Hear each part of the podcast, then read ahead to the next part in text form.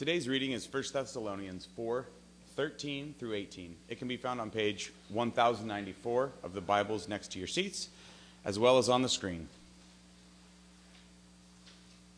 This is God's Word. Brothers and sisters, we do not want you to be uninformed about those who sleep in death, so that you do not grieve like the rest, who have no hope. We believe that Jesus died and rose again, and so we believe that God will bring with Jesus those who have fallen asleep in him. According to the Lord's word, we tell you that we who are still alive, who are left till the coming of the Lord, will certainly not precede those who have fallen asleep. For the Lord himself will come down from heaven, and with a loud command, and with the voice of the archangel, and with the trumpet call of God, and the dead in Christ will rise first. After that, we who are still alive and are left will be caught up together with them in the clouds to meet the Lord in the air. And so we will be with the Lord forever. Therefore, encourage one another with these words the word of the Lord.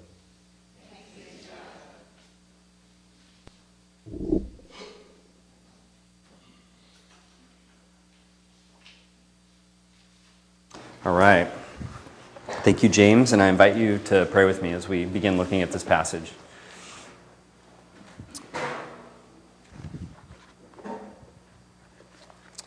Our God of grace, we find ourselves listening in on some old, encouraging words for Christians about dealing with the very real confusion and disorientation around death. And this is where we just trust you. Um, coming into this Sunday, there's no particular reason that we have chosen to think about things that most days most of us would rather not think about. And so we, we're trusting in you in a sort of extra way today that you have something in mind to be doing amidst us. We come into this room from all kinds of different places and stories, different kinds of occupations or seasons of life or reasons that we're here. We might come with some resistance this morning to being here, and we might come with joy or just numbness. Whatever the case may be, we sit here and we're, we're each and every one of us we have small wounds and big wounds. We're more broken than we care to admit. Even those of us who think that we've done a pretty good job with our life, we just haven't lived long enough to get to one of those places where we realize that we can't build our life ourselves. And it's just not the foundation that lasts.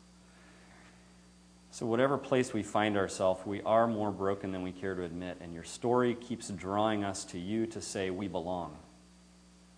You move towards messy people and you draw broken people towards you, and you bring your love and your grace so that we're more loved than we care to admit, more loved than we ever dared imagine amidst our mess. And now, with that kind of grace, do what you need to do this morning through these words, that we might hear you, we might know you better, and that we might be changed because of it. Amen.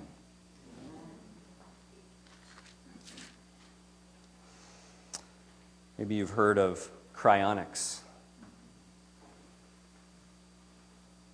The practice or technique of deep freezing the bodies of people who have just died in the hope that scientific advances may allow them to be revived in the future.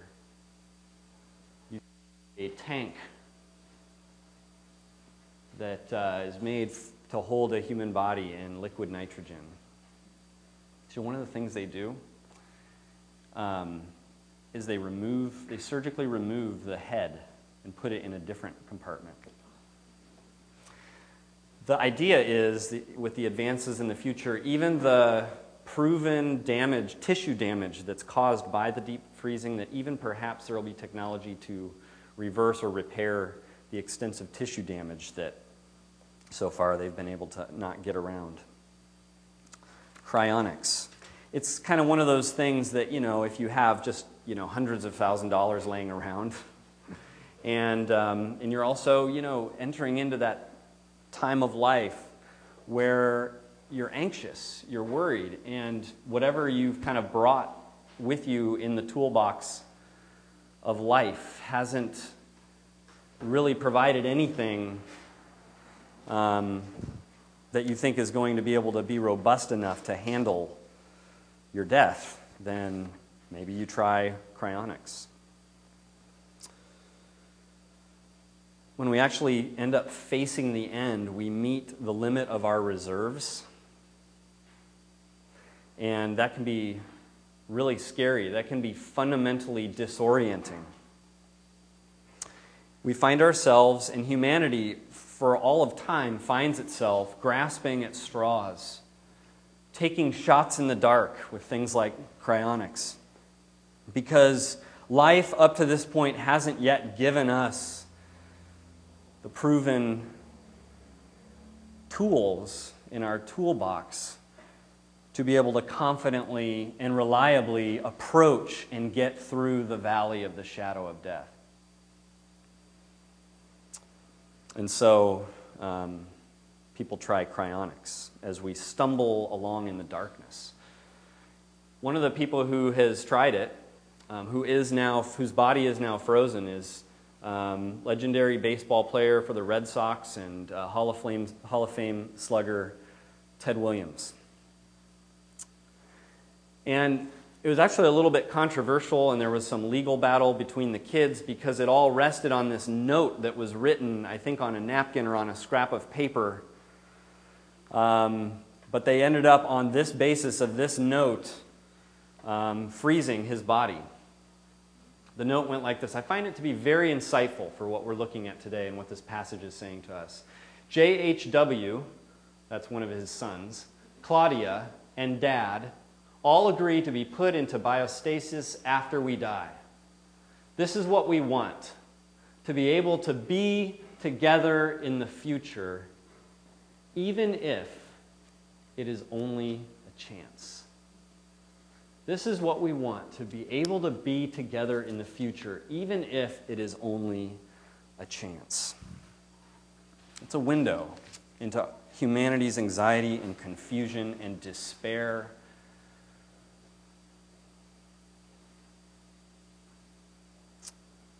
life after death.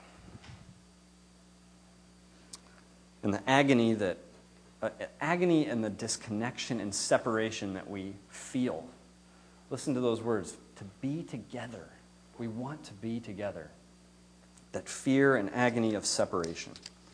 And the circumstances behind our passage today um, aren't that unlike, and really are exactly like that kind of that realm of agony of separation and that fear of disintegration. As the Thessalonian Christians, who are a very relatively new group of Christians who have just heard this message from Paul recently, more like months rather than years, maybe a little more than a year, maybe a little less than a year. It's a new community, new faith that they've grabbed hold of, but they're unsure now because of what they're going through. They're unsure if what the Apostle Paul has taught them and the framework he's given them is it really robust enough now that we're entering into some new troubles around as they're looking at life and death issues. See, they were living in, um, it's very different than us because Christianity has been around for like, you know, almost 2,000 Easters. And at the time, this church was hearing these words of Jesus that were promised I will come soon, I will return again. And it, that seemed like, in their context, for sure that would really be soon. And they were living in kind of a way as if, uh, with, as if any day now Jesus could show up. And, and, you know, you get to think about it, you get to an end of the month and you're like, well, here we are in November. Huh, he still didn't come. Maybe he'll come this month. That kind of month to month instead of like we might feel now if you're a Christian 2,000 years earlier, you might say, maybe next millennium. they say, maybe next month. And with that kind of intense now kind of view that Jesus could come any day, and it's still true, he could come any day, with that kind of outlook, suddenly now in this community, some people have died.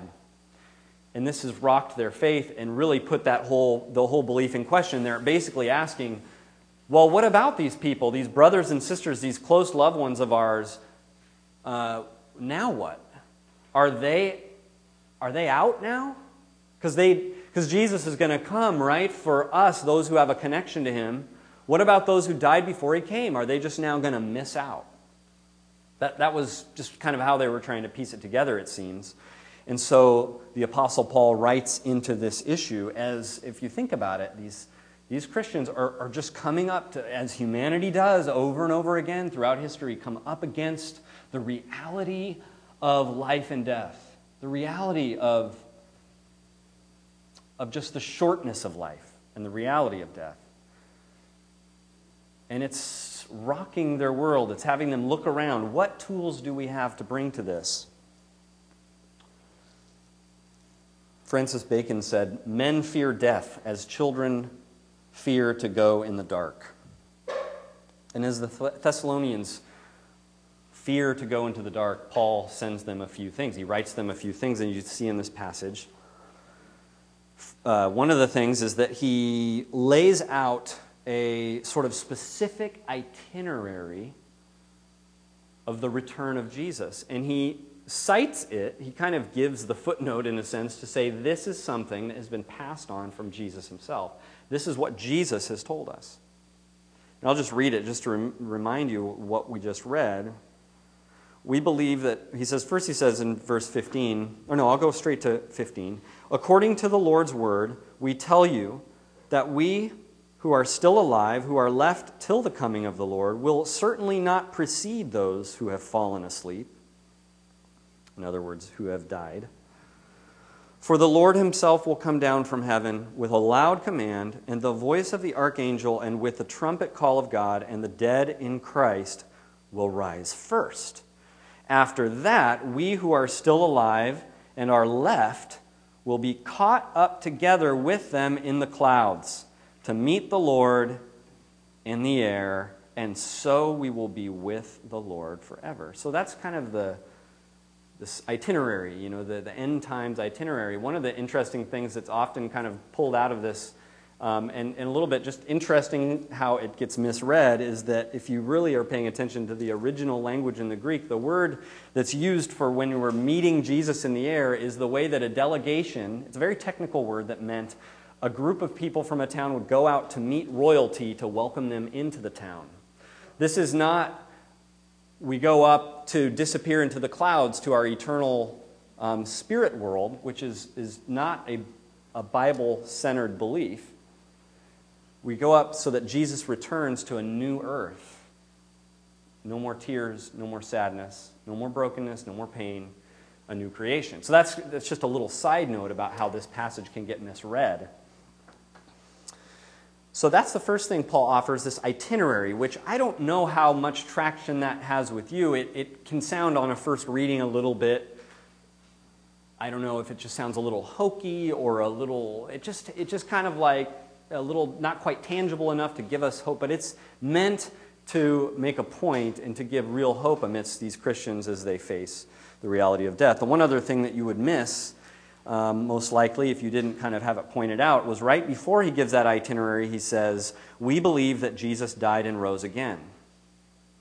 And it is it is likely that that is actually a, a part of an early creedal statement, a statement that might be professed together when Christians get together, something that would have been memorized in the absence of, you know, uh, the printing press and the easy passing around of scripture passages to know the story of Jesus. This would have been something memorized.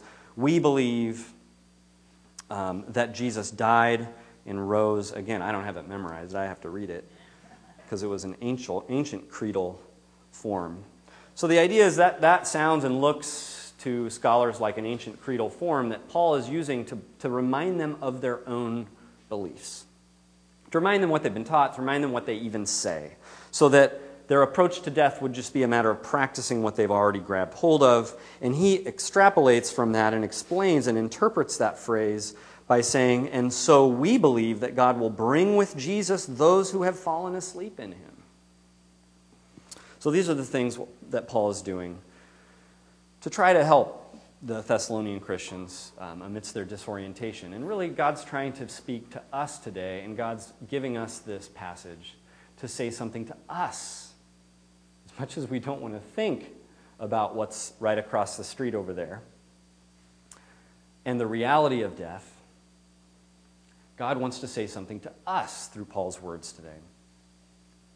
And I would say that the point, as I read this, the main anchor that seems to be drawn up from beginning to end of this passage, the thing that Paul really is anchoring this on, is the Christian's connection to Jesus. The Christian's connection to Jesus. That, that the Christian, through Jesus, is connected to God. The Christian has joined together with God and is connected with God. Actually, that I can see people looking up there. That can come down for a little bit. I'll have it back up in a minute. Thanks, Dan. When we think about when we think about death, you know what one of the big problems is, and I already kind of forecasted it, that one that issue of separation. The issue that when you come to death, that what there is is there's this agony and this fear of being con- disconnected and separated from the people you love and the things you love. And maybe if you're a person of faith, there's some residual fear there of will I be or not be connected to God after I die? Fear of disconnection, fear of separation.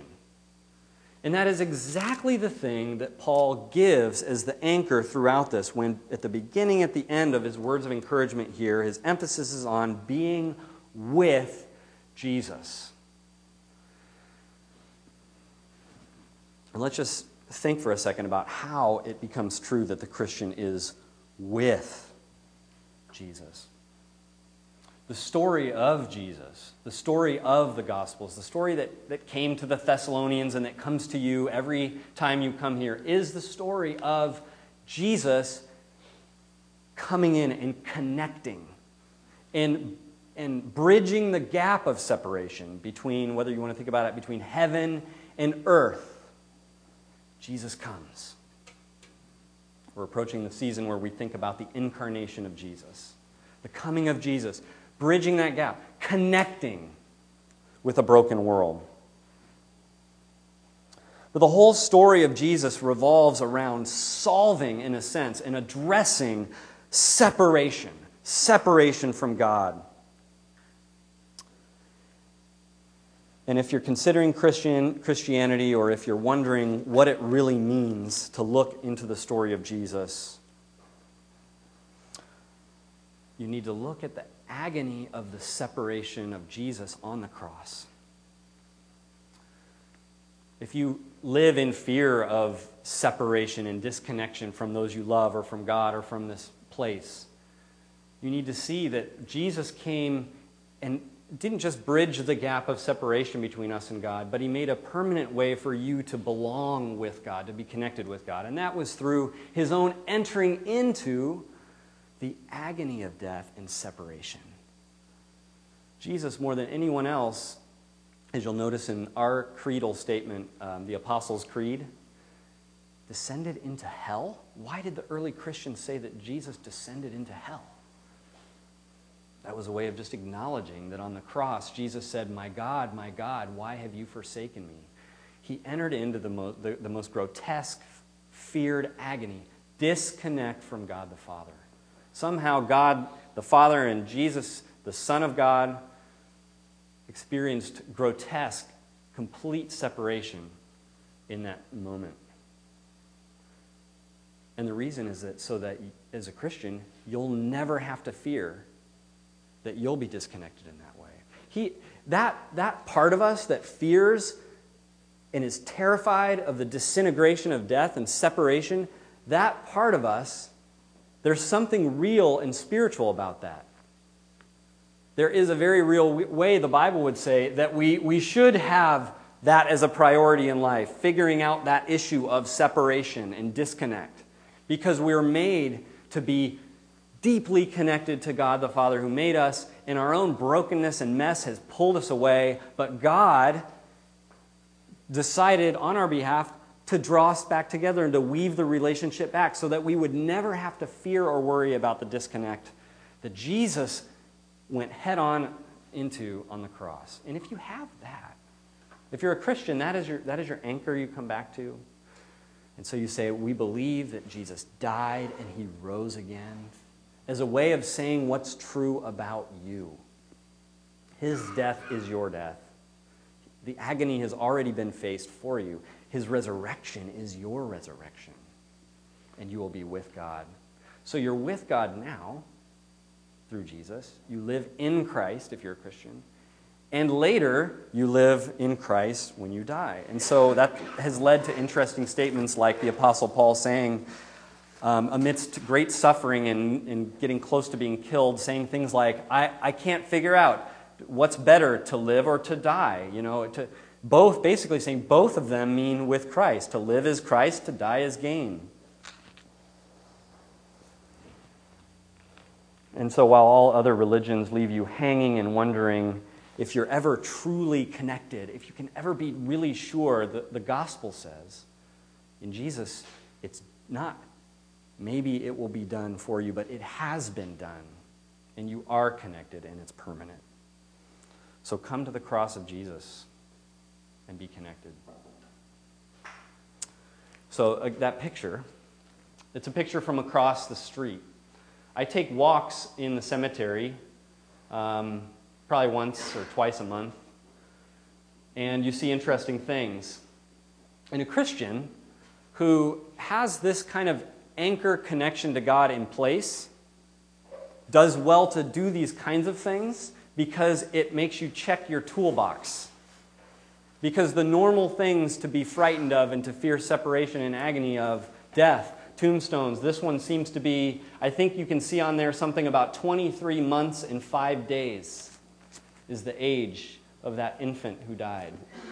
And it it's in a row of other infants who died around the same time. Those kinds of things, the loss of a child, these kinds of things, and you guys all carry your own things, and you will carry your own things that cause you to dig deep and look what do I have at my disposal to bring to this, this great terror of death and, and fear of separation from all that I love? For the Christian, a walk through a cemetery is a chance to just grab, remember what resources you have at your disposal. It's an exercise in hope, in bringing, bringing back the hope. There's a catechism question and answer from um, the Heidelberg Catechism that goes like this What is your only comfort in life and in death? And the answer is that I am not my own, but belong, body and soul, in life and in death, to my faithful Savior, Jesus Christ.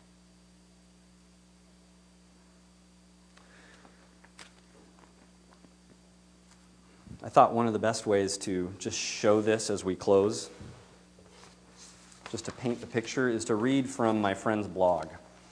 I have a friend who has four kids, had four kids, and one of them died um, this year.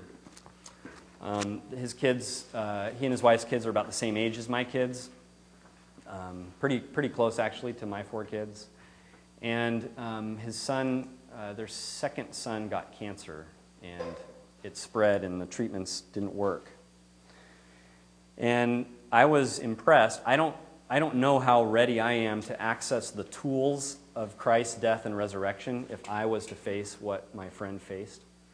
But I was given a picture of how someone does. You can see the blog, blog post yourself in more extensive, there's pages and pages. It's Zeke Nelson, but the blog is called Exploration and Contemplation. So you can, if you have time, read more about the hope a Christian has. But here are some snippets over the time, over the, the um, middle of this year from my friend Zeke. The gospel gives confidence and hope. This is April 6, about a month before Peter would die. This confidence has allowed us to have open conversations with our son about the possibility of dying and dying soon. Look, even if Peter is healed completely and miraculously, he still needs the resurrection because someday he will die. Healing is temporary, pointing us to the eternal reality of the kingdom of God, in which there will be no more death or dying, pain or sorrow. There are other families whose children have been sent to hospice care meaning there is no possibility for further treatment. Their child is going to die. Some parents choose not to tell their son or daughter that they are going to die. The confidence that comes from our resurrection lets us openly talk about life and death. Because where, O death, is your sting?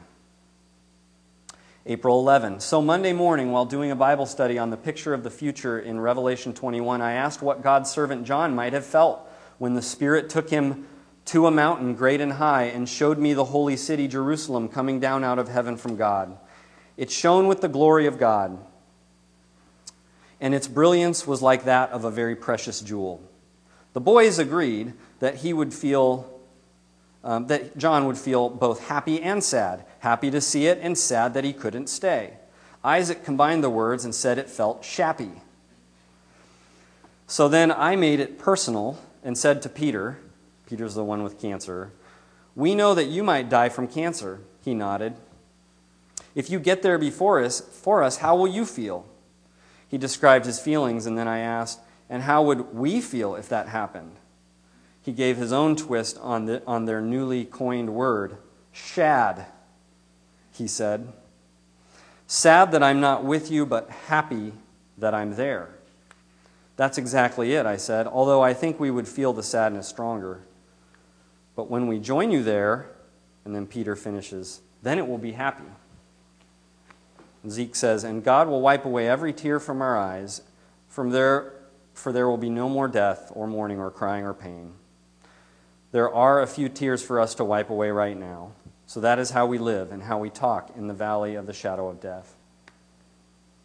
A month later, May 10, a conversation from Monday, May 8. Peter, are you ready to see God face to face? Yes. Are you ready to meet Jesus? Yes. He writes Peter Irenaeus Nelson was unafraid to the end, which came at 6:15 on Tuesday, May 9. He died in the confidence that he would enter the presence of God, where there is fullness of joy. We are grieving but comforted in the knowledge that he is with our Lord Jesus. This all happened in the midst of uh, my friend Zeke, who is a pastor in the Central Valley, getting called and being ready to move with his family to Belgium to his next church.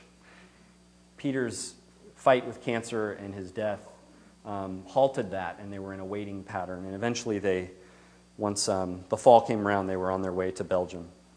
He writes on October 2, just a, like a month ago Belgium, like most of Europe, is nearly complete in its secularization. Isaac's religion teacher told the class there is no heaven or hell. Heaven is when something good happens to you, hell is when something bad happens. Zeke says, My son died, my son Peter died in May. We faced death without fear because we believed in the real heaven, the presence of God, who loved us and gave himself for us.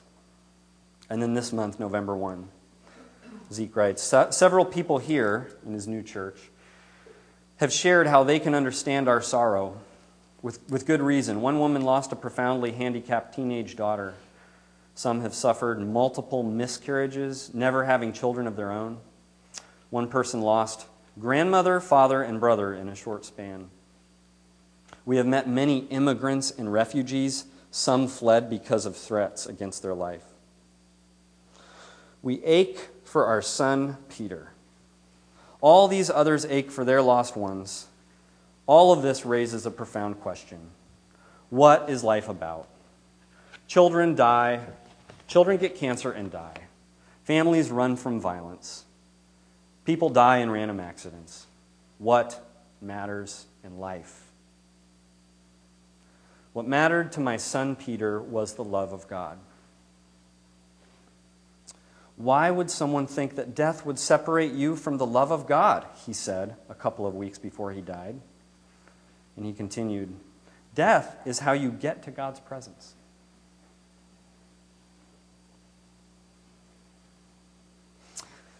Friends, you can probably already feel and sense when this question says in life and in death, it's not just about death, but actually in facing death, we're driven back to the life part.